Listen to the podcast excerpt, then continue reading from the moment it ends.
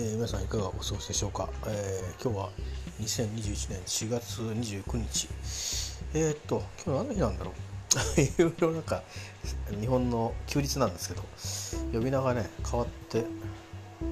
緑の日でいいのかな、なんか昭和の日とかっていうのもあったんだけど、最近紙のカレンダーをねあんまりまじまじ見ないのと、紙の手帳も僕はあんまり最近は使わないので、あとはそんなになんかスケジュールカツカツな役割じゃなくなったのでね、なんかあの決まった時に決まったことするっていう感じが多いので、あんまりこうスケジュール帳、電子的なやつにもそんなに書き込むことが、うん、なくて、受け取ったらすぐ答え出すみたいな仕事ぶりが多いんで、それを連続的にいろんな違うことを、違う作業を連続的にやっていくっていうことが割と多くて、それ以外は予定外のことをするみたいなことも多くてですね、なんかカレンダーが、えー、あんまりはっきり入ってなくて、本当に山の日だっていつなんだろうっていう、はちがつに休みが増えたってよっていう、へーっていう感じなんですけど、えーっとですね、ということで、まあ、年始も今日は休みでございまして、休みでございましてとか言ってますけど、なんか、えーっと、昨日の仕事が終わって、食事をして、夕食をしとって、えーっと、まだなんか汗流してないんですよね。別に汗かいてないんですけど、えーっと、軽く、うん、寝ましてね、数時間、えー、で、じゅうにじ回って起きたっていう感じなんですが、えー、とどうしようかっていう時間帯なんですよね、今ちょうど。なかなか微妙に夜中なんで、えー、と, とね決まったあの廃棄物の日なんでそれを出したいなと思ってまして、今日を出さないとちょっとまたね、もう連休中まで持ち越しちゃうんで、連休中も多分回収はあるんですけど、えーといって、うん、どうしようかな、朝までもう、もうにじかん起きたら出してもいいかなって感じなんで、うん、お風呂入って出してから寝ようかなえっといやもういいです。あの明日今日はもう雨がひどいって知ってるんで、嵐になる前に出すもんだけ出したらいいかなっていう。でも大変ですよね、今日回収してくださる方々もお仕事とはいえね、なんか嵐がひどくなる前に回収が終わればいいなと思うんだけど、そんなこと言ったらいろんな地方でいろんなタイミングで仕事してるしてるからね、なんか何ともこうコメントしようがなくなって、完全なことは言えないなということに気づくんですが、さてと今日は何の話しようかなと思ったんですが、最近ちょっとプライベートの話が多かったんですけど、まあ、プライベートの話なんですけど、好きな音楽と旅の話をしたいと思います。えっと、よかったらお付き合いください。今日はねチャージズのことを話します。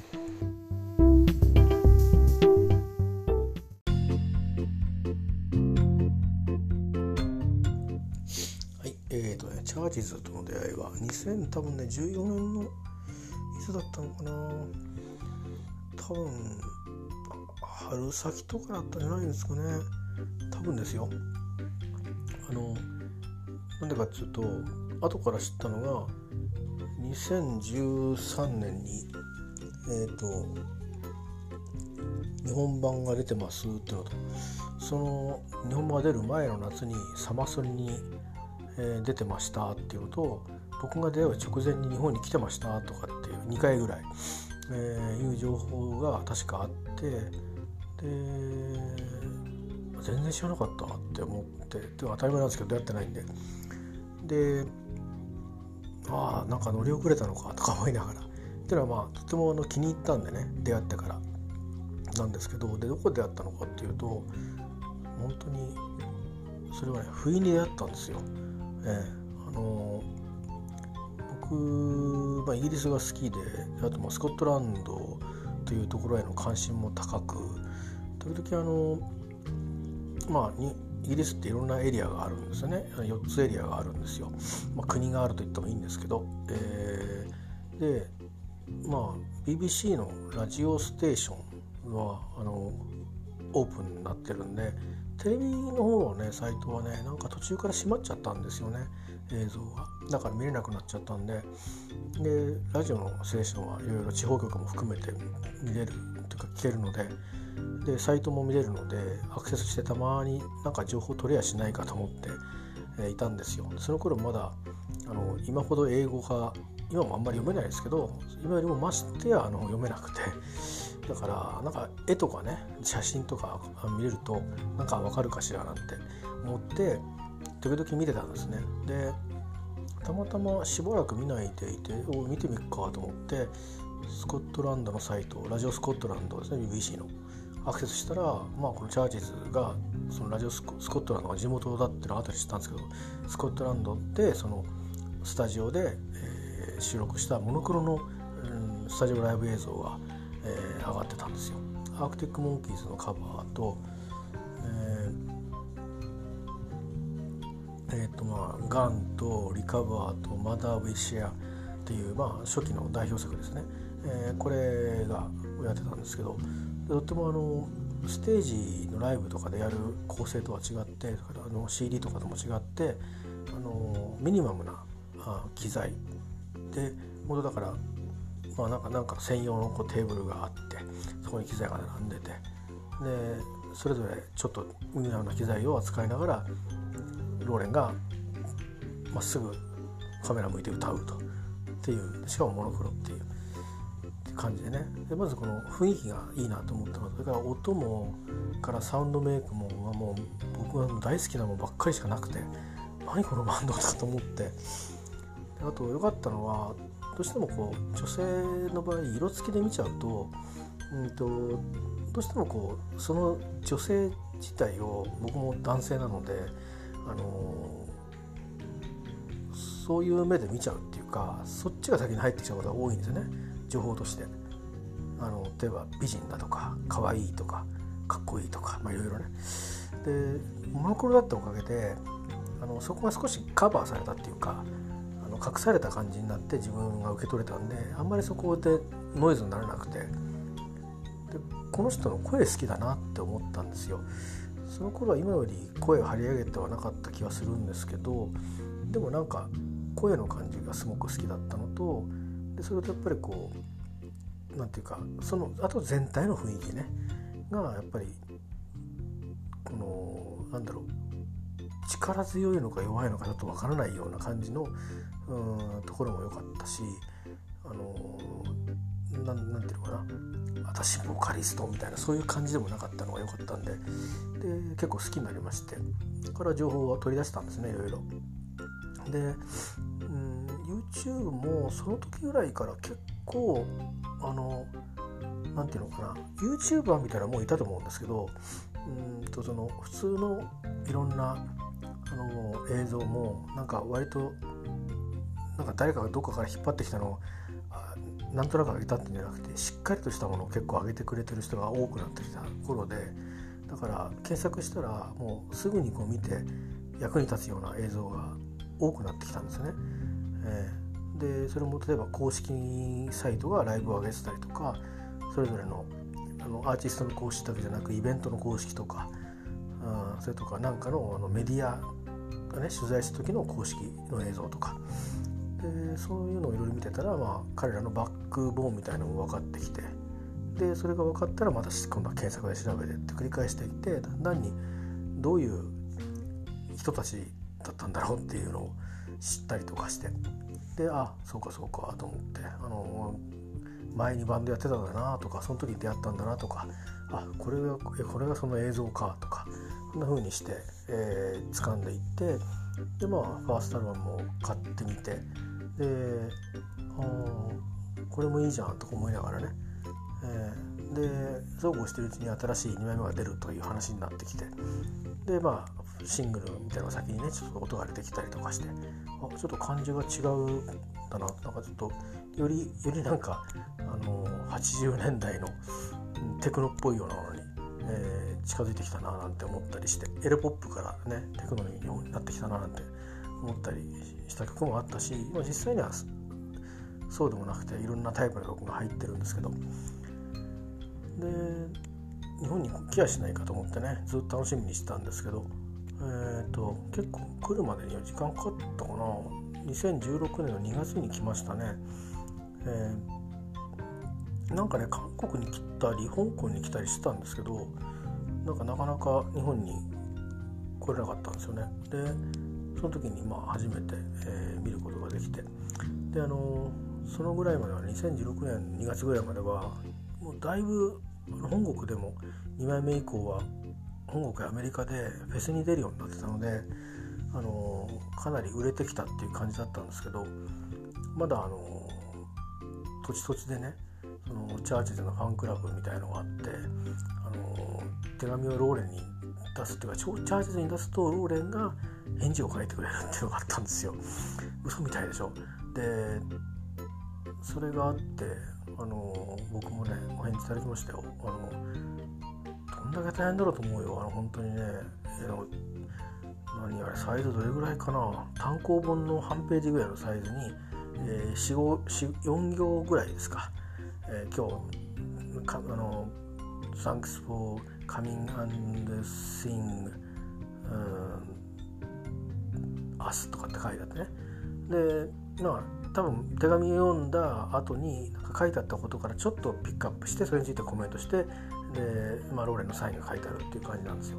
で、僕はブルースカイアーカイブスのことをその頃もうすでにあの知っていて、で音を取り寄せたり シーディー も最近 シーディー もなくなっちゃったんですけど、バンドキャンプで見つけたんで シーディー を向こうのその多分元のバンドメンバーだと思うんですけど、あのちょっと動いてもらって送ってくれないかっていうのを頼んでシーディー をもらったし、配信のデータをもらったし、配信のデータ今でもね買えるんですけど、えー、そんなこともしてたんで、聞いて結構好きな曲も多くて、特にやっぱりイアンがプロデュースしたねさんまいめの イーピー は結構好きで、でその頃のローレンの声も好きなんですよね。なんかすごく自分たちが、あのー、構成は随分人数が違いますけど、音楽をやろうとした時に、あ、こんな声の人はいたらなっていう、うーんことでね、でそれを目指して、まあその人は女性のドラマーになりたいってことでドラマーとして入ってもらって、僕はドラマやらないことにしてたんですけど、えー、とでも 歌, 歌も歌ってもらいたいと思って、まあ、目指すイメージはこのチャーチズの形だったんですよ。でだから、まあ、それで結構、あ、こういう音楽もやってたのかと思って、でまあファンにもなって、もうもう亡くなっちゃってるバンドだったんですけど、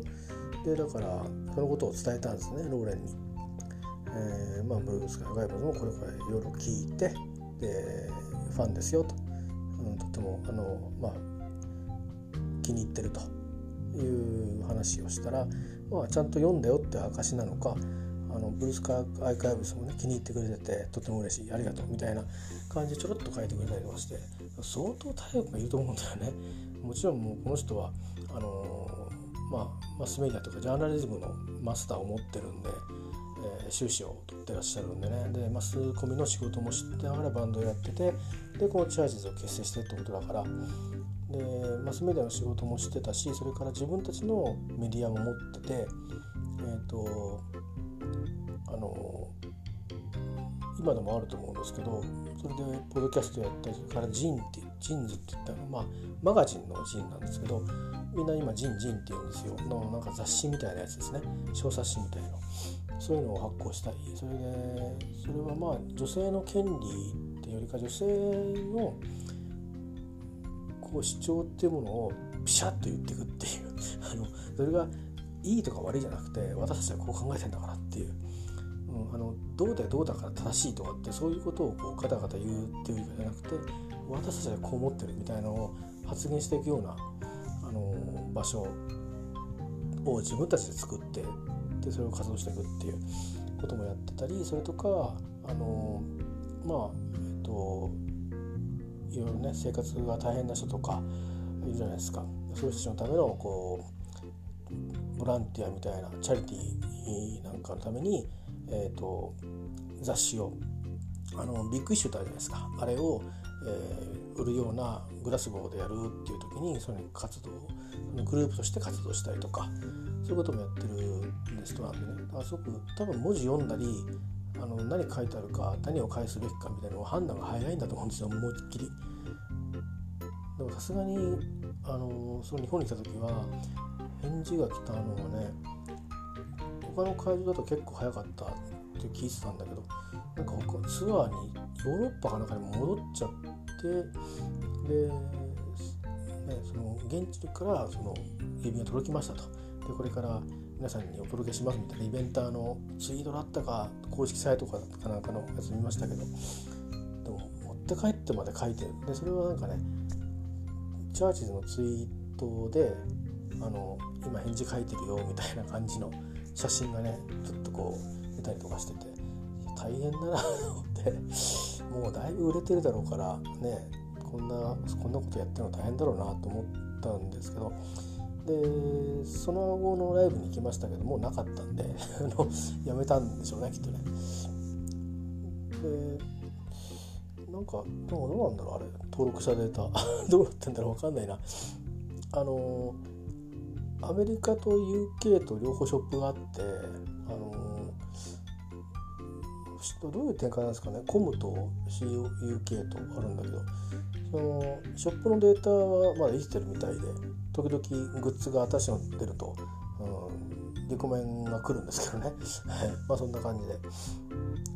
まあそういう接点もあって、でそのうちさんまいめがまあ出るんですけど、出るまで結構それはまた時間が今度はあってね、で何をしてるのかやっぱり相変わらず分かんないんですよね、うん、デイブ・スチュワートってあのユーズ・ミックスの、えーが一瞬なんか出てきたりして、僕はなんか結構受け足だったんですけど、えーと思って一緒にやるのかと思って、プロデュースがデイブ・スチュワートかとか思ったんだけど、じゃあなんでもなくて、えー、なんかなんか一緒に一曲だけそのデイブ・スチュワートプロデュースやろうとしたらしいんですけど、なんかあんまりうまくいかなかったのか、なんか立ち消えになったのか、なんか何もなかったみたいな感じで、うん終わっちゃったみたいなんですけど、でまあ結局さんまいめはね、えーなかなか良かったですね。なんか、うん、やっぱりなんかローレンもあのボーカリストとしてだいぶ鍛えられたっていうか、ライブとかやってだし、あとサウンドも結構、まあ、メジャーシーンで出すならこういうサウンドにするよねっていう感じに、まあ、他の人にプロデュースしてもらったこともあるからか、サウンドプロデュースの面でもね、あのだいぶ、えー、方向性色付けとしてはこうはっきりとこっち側っていう風にして、あの揃った気がします。だけど中の曲自体はねチャーチズの曲なんで、えー、連続性はねあったかと思いますね。ですけど結構まあよりビートが聴いてるような曲が多くなったかなっていう、えー、気がしますけどね。もうだってあれですもんね、なんかあのミラクルとかなんて、あのー、まあ別にああいうリズムパターンは誰でもあるんですけど、まあ、言ってみればなんかフィル・コリンズの、ね、インディア・トナイトみたいなあの、あの世界のような感じですもんね。会場に行くと本当にあのフィル・コリンズのドラムパターンだなとかって思いますよね、えー、別に狙ってないと思うんですけど全く、うん、でもなんかあの、あのドラムの音ってまあ、フィル・コリンズよりもっと数年後の、あのー、スクリッティ・ポリティに行く前のなんか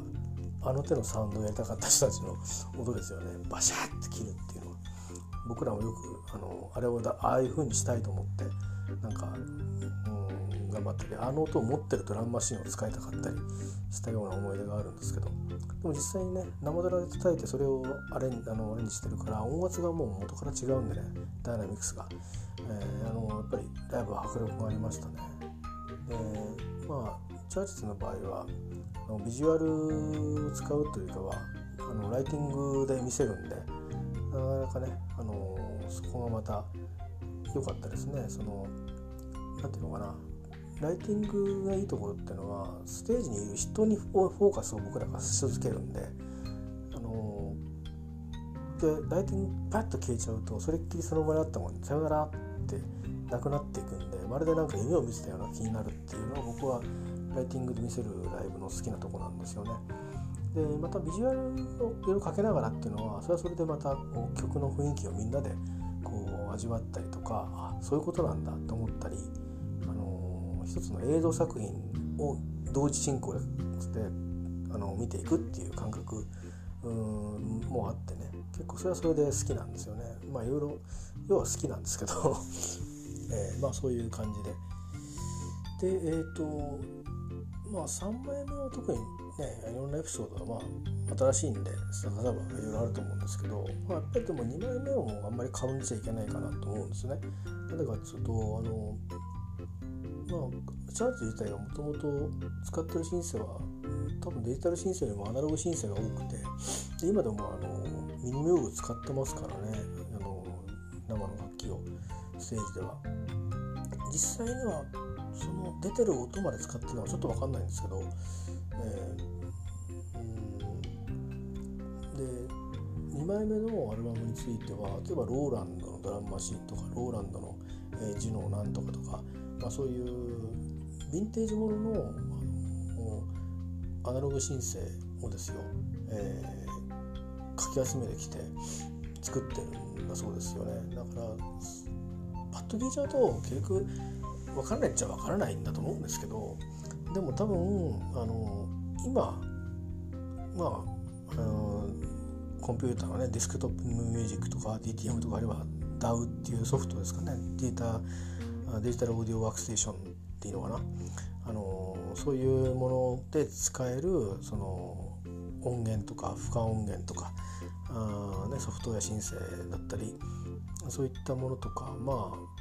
うんまあ、ハードハード の, あのアナログシンセも今ねいっぱい出てますしね、プロフェット系もあるし、うん、他にもあるし、もちろんミニでそのままっていうのもねあるんですけど、アナログシンセいっぱい誰も使うんですけど、彼らとしてあこのシンセ好きだったなとかって結構やっぱりキーボーディストとして、えー、音作りをやってきた人としてやっぱあるみたいで、使いたいもの全部集めて試してみたりとかしてでこれにしようってやってたらしいんですよね。それをグラスゴー の, あのベースメントのスタジオで、えー、撮ったそうで、そういう意味じゃまあ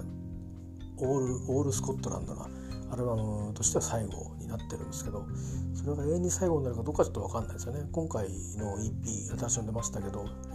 シセイとヒセイとだったかな、えー、ちょっと逆だったらごめんねあの調べてみてください。えっとあの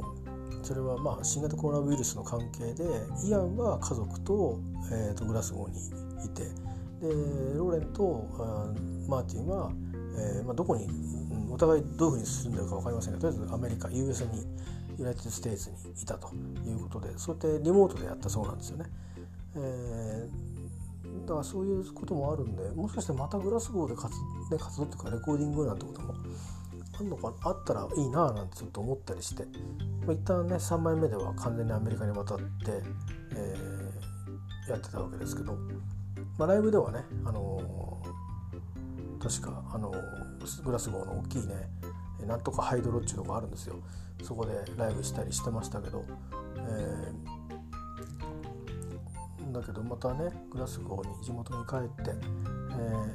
ー、そういう創作活動をねインスピレーションをこうそういうところから得てするのもね、えー、いいんじゃないかなと思うんですよね。まあ最近はあの、まあ、彼らはまあエレクトロニックな、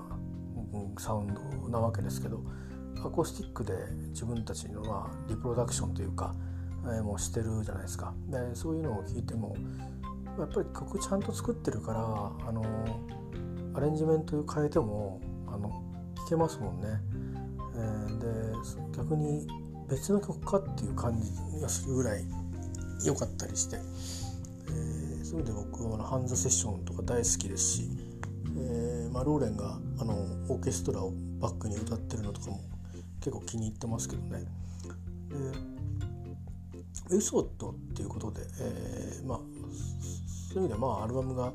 えー、主要なアルバムがさんまい入れてて、その他にあのゲームの、えー曲をやったりとかしてて、あのーまあ、サッカーのゲームもあったり、あとはなんかロールプレイのゲームがあったり、えー、して何曲か入れてたり、あとは本当に単純にシングルが、えー、出てたりとか、からあとはそのアルバムの企画ものは 何, 何作か別エディションが出てたりとかありますけどね、えーまあ、そんな感じで、まあ、ざっくりはさんまいのアルバムが出てて、その他 イーピー がもろもろという感じなんですね。で、日本にはどうやら都合何回にしてるんですかね、プロモーションでただ来日しただけっていう時も確かあったと思うんですけど、えー、サマソニできて、でなんかイベンターの方が呼ばれてきてにかい来て、で僕が出会う前にさんかい来てるんですよね。でその後ににせんじゅうろくねんと、それからじゅうはちねんだったのかな、あれじゅうきゅうねんかな、えっとじゅうきゅうねんかな、豊洲のビートとかサマーソニーとか、あととかにせんじゅうはちねんに、えー、フジロックか、だからいちにさんしごろくななはちろくななはちとか、まあななかいとか来てるのがね、なんかなんとなく結構来てるんですよね、そう思うとね、えー、にせんじゅうさんねん以来、えー、じゅうきゅうねんまでろくねんかんでやっぱいちねんにいっぺんぐらい来てたような感じになってるんですけど、まあ、割と間があったかなって気はしてるんですけどね。今そんなグループで、まあ、今はもう、うーん、オーストラリアとか、まあ、いろんな地域でファンもたくさんいて、えー、もうあのメジャーシーンの、あのー、グループですよね。まあ、ビルボードでいちいになるとかってことはまあないわけですけど、まだ、えー、でも、あのー、例えばアルバムが出たらアルバムのチャートがこう上位に入るような、あのーグループですよね。トップにじゅうとかに入るような感じにはなってると思うんで、えー、まあ出始めた頃とはもうステージが違いますよね。えー、で直近のアルバムの C セット、B セットのねビデオ、あの歌だけのやつは見たんですけど、今日さっきあの映像付きのやつ見たんですけど、えー、なんかキービジュアルはなんかね出てましたよね。なんかあのキービジュアルっていうか、あのローレンが髪の毛がちょっと金色っぽいような色で、で目の周りを割とこう黒くあのアイラインを入れてるような化粧で、ちょっと昔のロックバンドのみたいな赤いこうコートっていうのかな、なんていうんだろうあれ着てて。でそれをあの見たんですけど、良かったですね、すごく、えー、あのビジュアルだと、あのアンバラと、えー、どっち行っちゃうんだろうと思ったんですけど、いやなかなか良かったです。で、うんと、少しやっぱりこうそうですよね、にせんじゅうさんねんから比べたらもうはちねんとか経ってるわけだから、でローレン自体もえっとねそれなりにいろんなこの、 この業界での体験もあるだろうけど、自分の人生としてもこういろんな経験を積んで変わってるわけだから、だか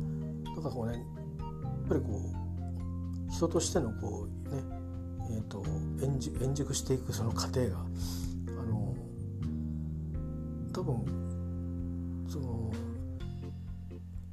そのまんまをこう素で、素でもって、えー、見せようとすれば。なんかあのねなんか永遠の少女みたいな感じの路線にも行けるんだろうけど、あえてなんかその自然体にしてるところがあって、えー、で最近ちょっとこう多分やっぱりね年齢をこう経ていくとその雰囲気だったり顔のこう形とかねあの変わってくるじゃないですか。やっぱりこう多分なんだろうメジャーシーンに行くからかやっぱりこういろいろね、えー、まあなんか体型に気をつけてたりとかいろいろしてるのかもしれないですけど、割と痩せたのかな、だから少しねちょっと顔が硬かったりしてるのかなと思うんだけど、逆になんか、あのー、それがなんか大人の魅力みたいな感じになってて、えー、とても良かったですね。それから映像の処理もなんかあれですよ、一体どっから来たか分かんないんだけどマックスヘッドロームみたいな感じもあるし、うーんからラジオスターの悲劇みたいな感じもするし、全然全然違うんだろうけど全然違うんだろうけどでもなんかそんななんかオマージュがあるのかななんてちょっと思ったりして、で、まあ、歌詞自体はね、えーまあ、ラジオスターの悲劇は明るいあの皮肉な歌なわけですけど、ノーレンたちの書く歌っていうのも結構皮肉な歌詞が多いので、えー、今回はまあ皮肉というかストレートにもうあのこんなのはね、あのー、気に入らないんだっていうことで、えー、割とこうクールにぶちまけてるような歌詞と聞いてますけど、えー、だから余計にねその映像処理が熱っぽくなっていくんだけど、あのー、こうバシバシバシバシ切り替わっていくから、なんかそのそのなんか行間をこう読むっていう、うん、ことがこうパチパチパチパチと切り替わっていく中に、そのなんかこう な, なんかそこでこう表現したことがあるんだろうなっていう感じがねあって、でちょっと言葉に今すぐできないんですけど、うん、とにかく好みかなと思って個人的には、うん、なんか何度も見てもなんか発見しそうなビデオになってたんで、割とチャージのね エムディービー ってうんなかなかこうなんていうのラ イ, ライブの生のス テ, ステージの様子を、あのー、とは全く別のなんかストーリーのものが多かったんであれなんですけど、なんか今回のビデオは割とこうガンのビデオとかと近くて、えー、なんか彼らがやろうとしていることをストレートになんかその曲のイメージストレートにボーンと作った感じがあって結構気に入りましたね。なんか久しぶりにいいやいいなと思って、うん、まあっていうか僕ら世代はそうやって思うんでしょうけど、他の世代はどう思うのかなちょっと分かんないですね。ぜひ聞いてみたいですね、なんか感想をね。私もなんかあの関心があります。さてと、でチャージーズとの他の海の接点っていうことでいうと、そこだけ旅にが絡んでくるんですけど、えっとにせんじゅうはちねんのことですけど、えー、と一人で初めて一人で旅をしました。あの海外旅行をね、うんにかいじゅうはちねんじゅうきゅうねんとしたんですけど、じゅうはちねんの時はえっとまあ両方とも英語の武者修行が目的なんですけど。でもまあせっかくだからじゅうはちねんはうんベルリンに行こう、スコットランドに行こうと思ったんですね。でスコットランドに行こうはふたつ動機があって、ひとつはあのイギリス英語を習い始めた頃だったんですけど、えー、とそのイギリス英語の関係の先生でふたりお世話になった方がいらっしゃるんですが、そのうちのひとりの方は今は最近は通訳とかそういう方があの多いんですけど、えー、と河合良平先生河合洋平さん、えー、がいて、えー、と前の年にイギリスにのジャーナリストのこうツアーがあって参加された時に、まあ、あのいいレストランをね見つけたよと、パンがとってもうまい、死ぬほどうまいレストランという話を聞いて行ってみたいなと思ってたんですね。で、まあ、イギリスの方に行けるっていうちょっとタイム機会を得たので、ぜひ行きたいと思っていろいろ場所を教えてもらって、で教えてもらってっていうか先生が書いてる記事 で, で行ってきますって伝えて、で行くっていうのと、あとブルースカイアーカイブスがどうもグラスゴーに縁があって、このビデオはこれ撮ったぞとか、この録音はこのスタジオやったぞとかっていうのを、えー、把握したので、そのじゃあそこ行ってみようと。で、えー、それから、まあ、グラスゴーもねそのミジューロの縁のあるところでもあるから、一度は行っとかなきゃいけないだろうと思ったっていうのと、まあ、スコットランドもそういえばさんじゅうねんまえに行ったっきりでしばらく行ってないし、まあね、改めてどっか遠いところまで行けないけど、街だけだけど、まあ、エジンバルとグラスゴー行ってみたいなって思っていてですね、で行ったんですよね。で、まあ、チャージーズの関係ではブルースカイアーカイブスですね。でただスタジオはうんまあ、ベルリンに行くっつうんでハンザスタジオの見学ツアーみたいなものとかを調べたりして、そういうのを見てて、でそういうメニューがあるようなスタジオじゃなかったので、まあ、なんとなくやっぱりプロの人たちとかが、あのー、なんていうのかな、を予約して使うみたいなスタジオだからうかつに入れないのかなと思ったんですけど、ダメ元でね、あのスタジオツアーしてくれませんかっていうお願いをしてみたんですよあのメールで。そしたらえっとまあ後で知ってびっくりしたんですけど、あのエマポロックさんからメールが返ってきてたんですよね。エマって書いてあるから誰だろうなと思いながら誰だろうっていうか、まあ、スタジオの人なんだなと思いながら、でまあこの子近々でと、う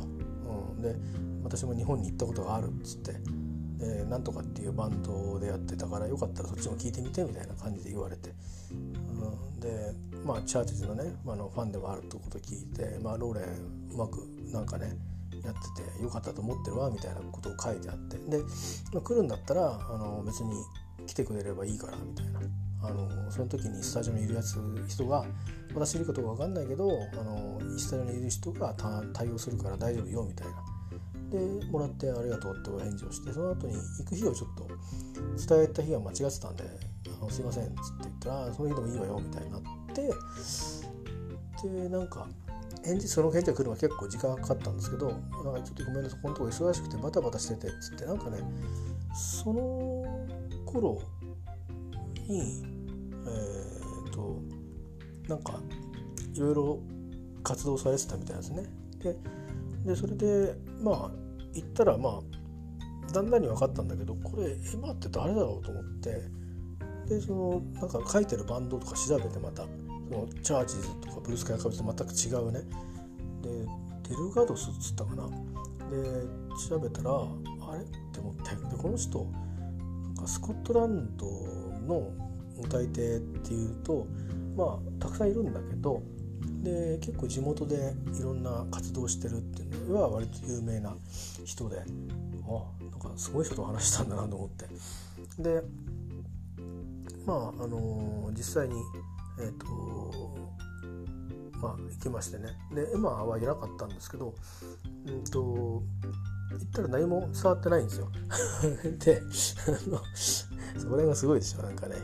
えー、で、うん、しかもそのスタジオのことをやってる人じゃなくて、なんかバックでその音楽のなんか販売関係をやってる人が出てくれたみたいな最初ね。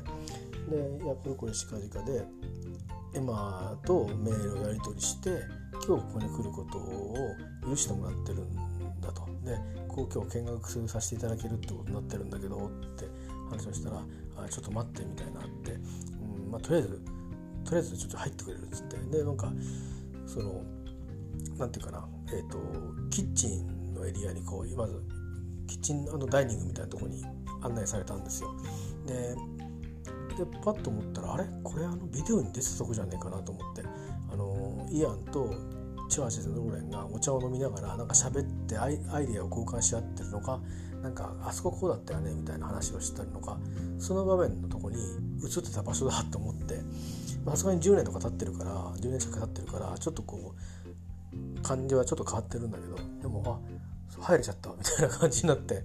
で紅茶振る舞ってもらってね、でなんかその僕は音楽のこと分かんないんだよって一生懸命言ってて、だけどそのあの僕の兄があのそっちやってるからっつって「あれ今出てった人?」って言ったら「ああそうそうあの今ちょっとね休憩に行ってんだ」って言って「だから」って言って「でもでどうのこうの」なんつってね喋ってて面白かったですよ。なんかあのカパティって言われました。やっぱりあのイギリス英語でカップオブティーのことなんですけど、カパカパカパティって言うんですよ。 シーユーピーピーエーティー だからあのカップあ入っちゃってるね。カパティカパティって言うんですよ。お茶どうっていう意味なんですけど、でいや Yes please って言って あのありがとうって言って、いやもうお茶ももらえると思ってないじゃないなのあのパーッと見たらパーッと帰んなきゃいけないような場所なんだろうなと思って行ってるから、でブラック&ホワイトって言われて、あこれはミルク入れるかどうかだなと思ったからあホワイトプリーズって言って、で砂糖はどうするって言われて、あそこまで聞いてくるんだと思って砂糖入れるのだと思って、そうか砂糖入れるのかと思って、あの、まあ、君たちと同じようでいいよって言ったら、いやそれ同じって言ってもね僕の兄はねさんばい入れるんだよっつって、でいや君はあったら僕はにはいなんだよって、じゃあ君と同じでいいって言って面白いでしょ話が。なんか入れるの入れないのっって言って何杯入れるって聞いてくれた方が面白いんだけどさ、砂糖入れるって聞かれて、常になんかこう会話が発生するようなやり取りになるのが面白いよね。なんかあの英語だからスパッと言うのかと思ったら意外とそうじゃなくて、コミュニケーションするときにはなんかこう探り寄りながらこう話していくみたいな感じに最初の最初だからね感じになってるところはなんか面白いなと思ってあの話してたんですけど、でまあ黙ってても気詰まりじゃない。だから僕も下手くそな英語なんだけども、いろいろあのー、いやいや日本でこうでこうでこういうのが好きででいろいろインフォメーション出したね。そうすると彼は一応聞いてくれてるんだけど、いやでもこれ音楽のこと本当わかんないんだよねって必ず言うの。でもなんか結局でもチャーチズが好きだってことが分かっ伝わったみたいで、しばらく知って。でまあ、お茶出してくれてる間にしゃべ少し喋ってたんですけど、その間に、あのー、その、その音楽の人が帰ってきたんです。まあ、それポール・サーベージさんって言ってその、まあ、彼のお兄さんでもあり、その私が見たビデオのミキサーミキシングをやってた、まあ、エンジニアをやってた人のお兄さんでもあるんですけど、でそのスタジオやそのレーベルをね、えー、ケミカルアンダーグラウンドっていうレベルを、えー、主催しているレオポークさんと一緒に主催している、まあ、どうやら帰国して調べたんですけど、まあ、どうもご夫婦みたいなんですよで方なんですけど、すごい素敵な方なんですけどね。でやってきて、あーって何 ど, どういうことみたいな、実はその、ね、エマとこうしてて、あ何エマとやり取りしてんのみたいなって、それを不思議に思うのはでも分かるんですけど、ね、後から思えば夫婦なんで俺聞いてないよみたいなことだと思うんですよ多分。日本人がねいきなり訪ねてきて、えー、今度来るからねって一言言ってくれてれば分かるのに、なんで言ってないんだろうみたいな多分多分まあ多分今想像するにエマさんは旦那さんがいるんだから旦那のとこ行けばなんとかするだろうって思ったに違いないですよきっと、うん、多分だからいちいち言ってなかったと思うんですよね、えー、でまあまあ、あのー、そんなことだよね。あのーうん、でまあ喋って、あそうかそうかと、分かった分かった、じゃあもう案内してあげるよっていう話になって、でここが撮ったのがねここでねっつって、多分ここで多分撮ったと思うよっつって、でいろいろやって一応具体的に見せた方がいいだろうなと思って YouTube のこれこれなんだけど見たのはって言ったら、ああこれ俺の息俺の弟って言って、これね多分ねにせんじゅういちねんだと思うよ。にせんじゅういちねんのくがつぐらいかな、多分そうだと思うっつって覚えてるんだね、うん、すいませんなことがなりました。であのー、いろんな音が鳴ってね、であのーそれやりながらそのもう本当に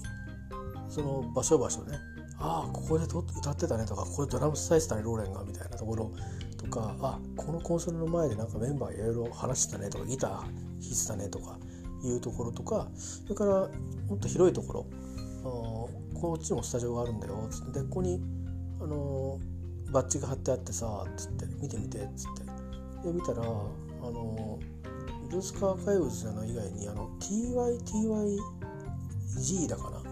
C だかな、あのローレンたちが主催しているその団体のバッジもあったのね、あーっと思って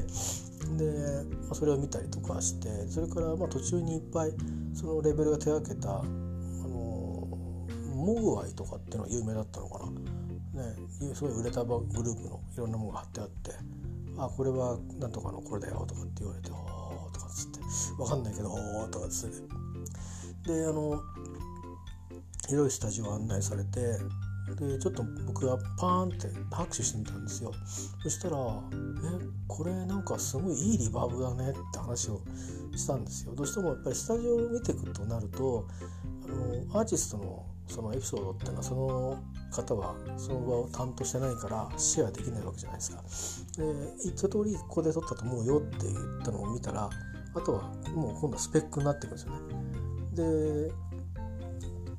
で、で実際どの程度僕があのスタジオみたいなところに関心があるかっていうのを伝えないと、そこで話が終わっちゃうじゃない。だから犯罪行った時にそのリバーブのことをやってくれてたんで、その向こうの人がで同じことやってみようと思ってやって、でやえここって何すごいナチュラルなリバーブがあるんだけどそんな部屋に作ったのって言ったらいやそうなんだよつって実はあの俺あんまり卓でエフェクトかけるの好きじゃなくてさっていう話をしててできるだけ本当はスタジオのなりそのままで撮りたいんだよねつってもちろんエディションエディションはする編集はするけどもって言ったねするけど元の音を元から元からなんかその元の音からもしリバーブが鳴ってるんだったらそっちがそれがふさわしいって言ってたなんかそのあこの音が取られるんだなっていう意味だと思うんだよね聞いてる音が取られるっていうのはなんかその聞いたらすごくなんか響いてるとかいや思ったよりデッドだとかっていうデッドっていうのは割とこうカチッとした音になるってことなんですけど吸収されてねまあそれは本当に好みで、まあ、デッドの方が演奏しやすいとかっていう、あのー、人が多かったりするんですけどモニターもしやすいし、うん、ラウドよりもねでもラウドよりもないわけよすごくねなんか多分設計したんでしょうけどああいうのはでいやあのハンザの、あのだいにスタジオ元だいにスタジオで同じようにバーンってやったんだよってみんなでツアーに参加したんだけどさってその時のリバーブとこの部屋大きさ全然違うのに同じだよって言ったらあのー、え犯罪行ったのって話になってで行って行ったってここに来る前にベロリンにいたんだって言ったらいや俺たちも行ってたんだよって話になって先週までいたんだって言われてさでえって言ってであのつい一昨日俺そこでツアー行ってきたんだよって言ったら本当にとかっつってあそこあれでしょってチャーチズがねさんしゅうかんぐらい前かなあのいたんだよってああ言ってた言ってたチャーチズこの間着てったってあの僕 T シャツ着てったんだけどそしたらあのツアーのねあのまあ人にあのあお前チャーチズ好きなのかっていう感じでチャーチズこの間来てったよってチャーッと来てチャーッと帰ってったよって話をしてたって言ったらそうそうそうそうなんだよつって僕らもすれ違いでさとかってだからねだからそんな話をしましてね、うん、でまあそんな話をしたのはあのいやこれは今回なんかなんかあんのかなって思ったぐらいなんていうのそれはあのベルリンにいた時にあのまあそのベルリンのツアー自体も最初参加できなかったんですね話なかったの問い合わせたんだけど日付は、ね、なかったんですね自分が旅行ってる予定の時に ユーツー ツアーとかなんかねあったんだけど日付がなくてだから自分たち俺だけのためにツアーを作ってくれないか頼んだんだけどあのお金は考えるっていうふうに言ったんだけどいや一人じゃなちょっとふたりとかさごにんとかいればさって返事が来てまあまあまたパブリックなやつがあるからちょっと日付見といてよじゃあねみたいな感じの返事が来たのねだからダメだと思ってまあハンザの前に行ってもういろんな人が使ったスタジオだからもう記念だから写真でも撮って帰ろうって思っていたんだけど旅に出るいつかぐらい前にメールが来てデペッシュモードのツアーのラストをベルリンであるんだとそれ終わった後みんなでパーティーやりたいとっていう企画をしようと思うとでついてはそのスタジオツアーも一緒にやるからあのよかったら来ないかとで確か見たいって言ってたよねって言ってあと君はデビッド・ボーイに関心があるっていうふうに言ってたけど一応デペッシュのツアーをやるけども ユーツー とかあのデビッド・ボーイのエピソードにも触れながらやるからよかったらどうだいっていうふうに来てで声かけてくれたんですよでいやもうぜひぜひっつってで参加してでそれに行った時にまあいろいろ見てみるよねでもうおこれがっていう感じなわけですよやっぱハンザスタジオ、ね、なかなか入る前にいろいろ前置きがあるからあるんだけどそれは今はない壁がここにあったんだよっていう話をしてくれるわけで、えー、とデペッシュモードのメンバーがこれ来て向こう側を伺ってたとかあのそこら辺にステージを組んでライブやったんだとかで自分もそのティロっていう人なんですけどティロさんはまあサイトにも載ったり YouTube にもたまに載ってますけどねもともとは東側の人なんですってで西側におばあちゃんがいたんでなんかそういう人は行き来ができたらしいんですよあの壁が壊れる前からでこっちに来ちゃなんとなく西側の音は聞いててみたいなであの多分壁が壊れた後に多分大人になって、えー、ハンザスタジオにエンジニアとしてあのキャリアをスタートしたんだと思いますけどね、えー、最初にハンズスタジオでエンジニアとしてやった仕事は話しましたけど、あのー、初めてこのデペッシュの関係でこれさ花火の音が入ってるんだけどさ、俺これイギリスまで取り行ったんだけどとかって言ったし、イギリスってような気がするんだよな、あのでも全然そうやって聞こえないよねとかって言って、なんかデペッシュモードのなんかの曲の最後の方になんか花火を打ち上げあったような音が入ってるんですけど、それがあの彼が最初にデペッシュモードのレコーディングをした曲らしい、音らしいんですよね。面白かったりとかして、でまあ、いろいろ喋ってて、いろんな参加者がにじゅうにんぐらいいたんですけど、まあ割とこうペラペラペラペラ喋る人と、パパパパこうあれこれあれこれで思い出をこうね、ファンシーンで好きだから、あれはどうだったんですか、これはどうだったんですかみたいなこと言う人が、えー、男の人女の人といて、一人はなんかミュージシャンみたいでしたけど、でサンバディっていう曲があるんですけど、それをピアノで弾いたりとかね、ハンザのピアノで弾いたりとか、いろんな人がいて、えーアジア系はさんにんぐらいで、僕がひとり日本人で、あと中国系はふたりぐらいいましたけど、あとはみんなあのまあ向こうのヨーロッパみたいな人で、年齢も様々でしたけども、でまあそんな話をしてるんだけど、デペッシュモードのツアーだからさ、みんな デ, デペッシュモード の, あの T シャツ着てくるか普通の格好してるからなんですよ。で僕だけチャージズの T シャツを着てったんですよねあえてそしたら あ, のあれチャージズ好きなのってティロに言われて、でイエスって言ってね、うん、そうだよって言って、だからプロジェクトこの間来てったよって言って、え、何何してったの？いやレコーディングレコーディングとかって、ああでもなんかなんかやってんだと思って、うん、でなんかね好きでねチャート取ってすぐすぐすぐ取ってすぐなんか行っちゃって帰っちゃったよって言ってて、へえと思って、でその時にまあ漫才いろいろ見てるじゃないですか、であのそれはねもうコンソールコンソールに行って、じゃあこれからみんなで音楽聴こうかって言った時だったかな、確か、うん、その合その合間だったと思う、確か、うん、ね一通りハンザ の, そのメインのスタジオを見て、ドラムロブスこれとか、あのドラムのブースなんかはその彼がチューチャージズのハンザセッションで伝えてたところのまんまだからね、うん、ドラムのセットは違ったけど、でも多分ここで撮ったのかなっていうそのブースのね、それからピアノの場所とか、えー、はそのまんま、うん、あ、ここだったんだと思って後で思ったけど、でコンソールに来て、じゃあ今デペッシュモードの、あのー、マスターテープですよね。それ多分もう実際には多分デジタルに落としてあって、それを聞いたと思うんだけど、タクでねタクでこうやってこうやって聞きましたよ。ああのピープルはピープルから、あなんだろう、エブリシングカンツあったかな、マスタリングをね、あのデペッシュのさんまいめはマスタリングをハンザでやってるんで、音はあ る, あるんですよね。結構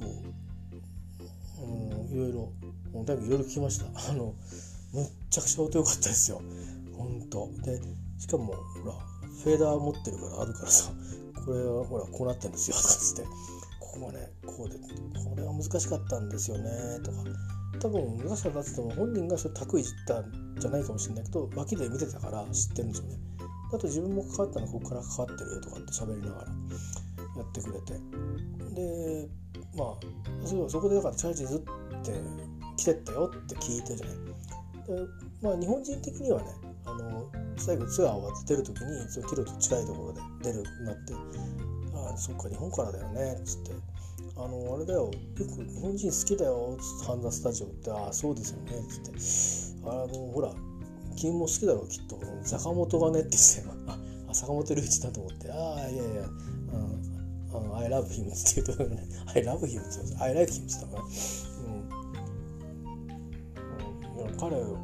とかね来てったよとかって喋ってくれましたよね、うん、まあ、まあ、やっぱり有名なんだなと思って、うん、で、まあ、そういう話でね、例えば、まあ、チャーチズっていうのはなぜかそこのハンザスタジオでワードが出てきて、で、でしかもそこにその僕が行った時にちょっと前まで、えー、まあ彼らもハンザにいたってハンザに行ってたっていう使ってたらしいんですよ。その話はしてもさすがにね分かんないから、ハンザでいて、でで僕はグラスゴーに行ったら、そのなんだこの人はって突然日本人が立ててきて何なんだろうって、でわざわざエマに紹介してましたからねいや今エマに連絡取ったらなんか、うん、いや連絡取ってやっと分かったよっつって、うん、確かにそうらしいっていう、いやだからそうだって言ってんじゃんっていう感じで、でいやなんかあのエマがあのこれ提案があって、そのさんにんで写真撮って送ってくんないかと、どんな人が来たのかっていうのもあるしってね、もう写真撮ろうっつってあ写真撮って、でまあ僕も撮ってもらって、ちょっと自分も撮りたいからっつってポールと撮って、でその時にミュージシャンが一人来てたんですよね。あのマルカさんっていう本名はあの違う本名なんですけど、マルカさんっていうアーティスト名なんですけどね、女性のアーティストがいて、でその彼彼女が翌年にまた作品を出すことになるんですけど、えー、その、まあ、今で言うなんていうのあのあれなんていうんだっけあクラウドファンディングみたいなやつで、えー、それも参加させてもらって、あの新譜を分けてもらいましたけど、えー、すごいねいい作品になってて、でうーんなんだろううーんそういうふうにアーティストとのつながりができたりとかして、えーたりね、うん、で実はね全然違う系統なんですけど、その次の年にまたスコットランド行ってるんですけど、今度はグラスゴーにはあの訪ねには行ってないですね、泊まるだけ泊まったりしてるんですけど、エジンバラであのキルトを作ってる日本人の方に会いに行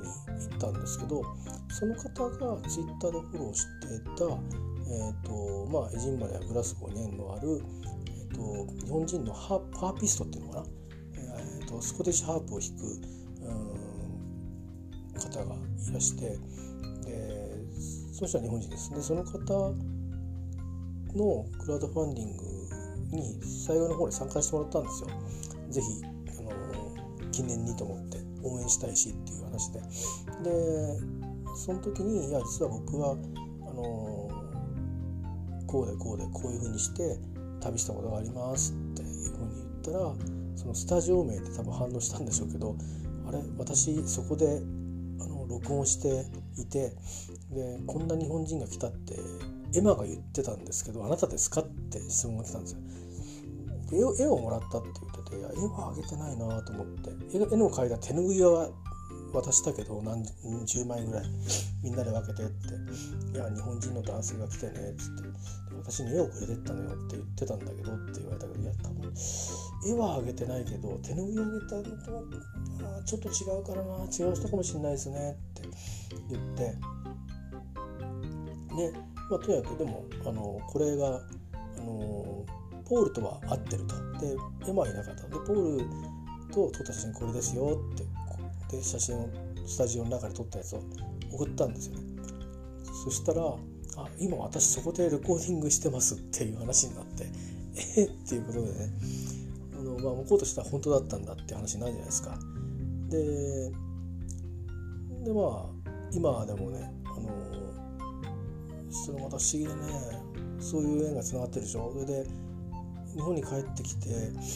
参加してったグループっていうのは、まあ、アイリッシュのグループなんですよね。それがもともと僕はにせんじゅうねんぐらいから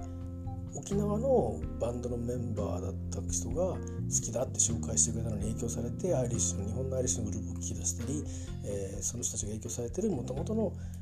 アイルランドの若手とかベテランとかの、えー、グループとか北欧のグループとかを聞き出してっていう中で出会った日本のアイリッシュのグループに参加するっていうことで、えー、松岡理子さんっていうんですけど、その方が参加するっていうジョンジョンフェスティバルとかで、最近はあのトリコロールっていう僕の大好きなあの日本のアイリッシュのグループがいるんですけどに一緒にライブで参加したりとかして、この間もあのライブ配信見てあのコメントしたりしてあの、ね、いろいろコメントありがとうございましたなんてあのメッセージいただきましたけど、なんか全然関係ないでしょ。あのアイリッシュも関係ないし、だからそのハープの人も関係ないし、だからキルトのやるって日本人の人もあのなんか何かでちょっとね経緯を覚えてないですけど、そのイギリス英語の河合先生の関係だったのかなんかで偶然知ったんですよ。でそういうだけのことで本当になんか巡り巡っていろんな全くバラバラのものが一気にそのにせんじゅうはちねんじゅうきゅうねんぎゅーっとつながった年だったですね、えー、まあもうスコットランドってことはもうミッチールのことしか始まってないので僕の場合、えー、あの他の別に教科書とか事件事故からは全然始まってないので、だから純粋に音楽がぐるぐるぐるぐるぐるぐるしてベルリンに行ったりいろんなとこ行ったり日本だったりなんだかアイルランドだったりいろんな音楽をぐるぐる回ってでも全部つながってるんだっていう感じで、えー、と面白かったですね。えー、まあチャーチズから始まってるんですけどね、片方は近年の動きは全部チャーチズから始まってるんですけど、まあでもそんな不思議な体験をさせてもらったグループですね。えー、あのまあ、極めて個人的な話ですけど、でまあ今後もね今あのシングルが出たところなんで、まあ、そうなると次の曲次の曲、まあ、さんきょくくらい出てからアルバムが出てくるのかどうなのかねちょっと楽しみですけど、えー、それからさんにんそれぞれのねまたキャラクターもどういう風に変化していくのかそういうのもちょっと楽しみですよね。あの長くやっていくバンドっていろいろ人々のなんていうかビジュアルだったりいろんなものがねそれぞれこう変わっていくじゃないですか。そういうのもねあの楽しみだし、うん、で今たまたまそのいっきょくめ イーピー で出たね曲はああいう曲調だけどああいう音質音色だけどまた違うのかもしれないし、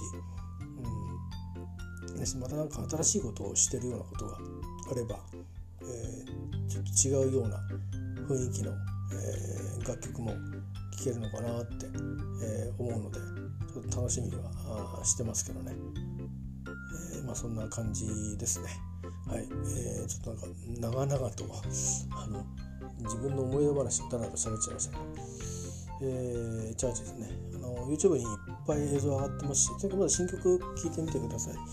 でそれだけだとちょっとねわかるんんって思ったら、あの他の初期の作品から、えー手当たり次第聞いてみてくださいきっとあの気に入ってくれる曲がね結構あるんじゃないかなと思うんですよね、えー、日本、日本人好みだと思いますよ僕は。は